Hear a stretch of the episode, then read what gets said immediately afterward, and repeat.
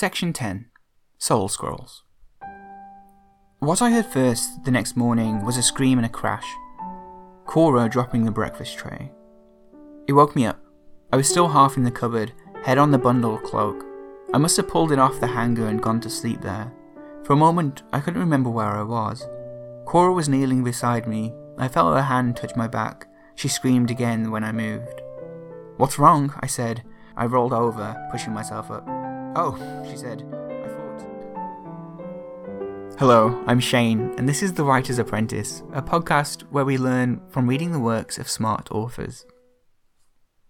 I've picked on a number of parts of the tale so far, from the lack of forward progressing plot to the writing saw choices, but none of those make this a bad book. An author's aim is usually to tell a truth to get people thinking, providing some entertainment along the way, and hopefully have the story earn enough to pay off a few mortgage payments. We even talked about how the style of story helps translate the book into other mediums like stage and television with a slightly cynical note.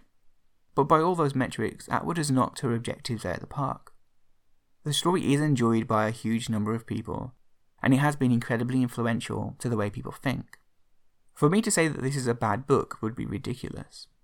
372 pages we'll never get back is a podcast by Conor Lastowka and Michael J. Nelson, where they quite harshly criticise Ernest Cline's Ready Player One for comedic effect.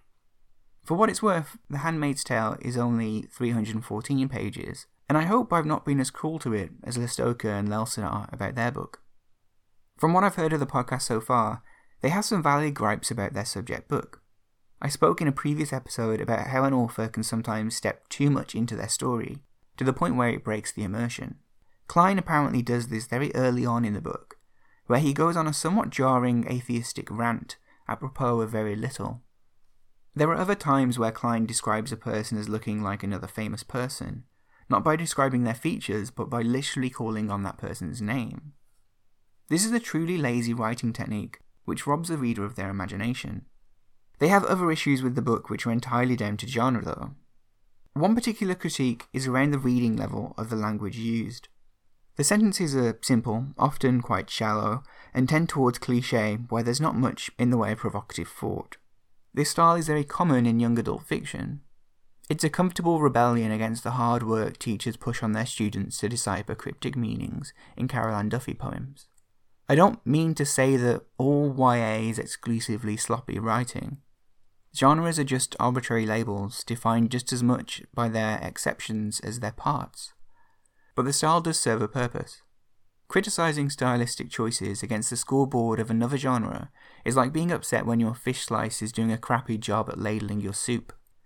To give a quick defense of the podcast, they are doing it for entertainment purposes. Expecting genuine criticism is similarly creating a mismatch of expectations.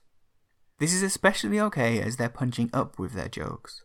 Cline might feel a little bit slighted, but I'm sure he'll get over it with his mountains of cash the book has made him one of a number of clear indications of his success. I'm not sure what other books they move on to, but I hope they continue to only punch up. Atwood will tell anyone that asks her that the genre she was shooting for was speculative fiction. However, that label hasn't quite made it to Waterstones' shelves just yet. Instead, you'll find the book under the science fiction section, or more specifically, dystopian fiction alongside 1984 and Do Androids Dream. Each of these stories share a few traits of this genre. The stories are set in the future, where real life society still overlaps a little with ours. There are new social structures, which are quite rigid, language is controlled, and slipping up betrays your allegiances. Another is the mental state of the protagonist. The new regimes toy with and twist the world of both Deckard and Winston until, by the end of their books, they're both well past any point of sanity. Even if they've managed to draw a correct conclusion about the world around them, they're no longer able to do anything about it, or have any conviction to do anything with it. Whilst Deckard and Winston are far more active than Offred, they have just as much control over their lives. Offred has no choice in the risks that she's taking. Refusing the commander's out of line propositions would be just as dangerous as taking him up on them. The magazine the commander offers her to read has been chosen for her, despite the range that she used to enjoy but she reads it just as eagerly. She says it herself, in fact. A rat in a maze is free to go anywhere, so long as they stay within the maze. The lack of forward drive that I'm frustrated with may well just be a sign of the dystopian genre. The main character does not propel themselves forwards, their role in society usually does that. Even Winston, who we think is being highly risky, ultimately leaves us questioning which choices of his were made for him. In the end, they end up exactly where the system wants them to be. Atwood has never suggested that her books fit into the genre of feminism. Feminism isn't something I can speak confidently on, but there are many people who have written about Atwood's relationship with it. Margaret Atwood, by Coral Ann Howells, is a conversation where they dive into this, to name just one of the many places where you should look for that content. In conversations with Earl G. Ingersoll, she said, Some people choose to define themselves as feminist authors. I would not deny the adjective, but I don't consider it inclusive. Here, I believe that she means that her works focuses on other things outside the generationally fluid definition of feminism, and she doesn't want to be tied to those sets of ideals to the exclusion of others in her writing. I have another quote of hers from that same conversation, this time with Geoff Hancock. Though I don't have access to the source, so I'm not sure what provoked her response.